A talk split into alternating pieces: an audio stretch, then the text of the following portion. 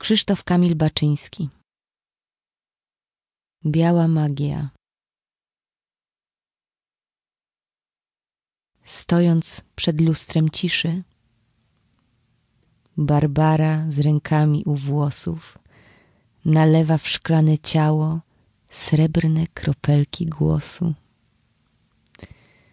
I wtedy jak dzban światłem zapełnia się i szkląca przejmuje w siebie gwiazdy i biały pył miesiąca. Przez ciała drżący pryzmat w muzyce białych iskier łasice się prześlizną, jak snu puszyste listki.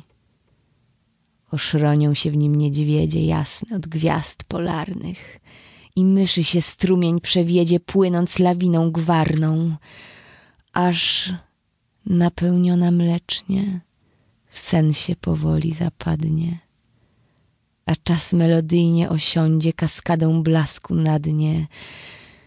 Więc ma Barbara srebrne ciało, w nim pręży się miękko biała łasica milczenia pod niewidzialną ręką.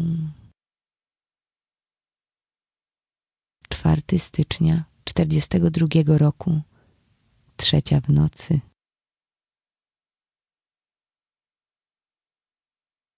Czytała Gabriela Oberbek. Nagranie zostało wykonane w Studiu Aktorskiej Interpretacji Literatury w ramach projektu Stowarzyszenia Wikimedia Polska.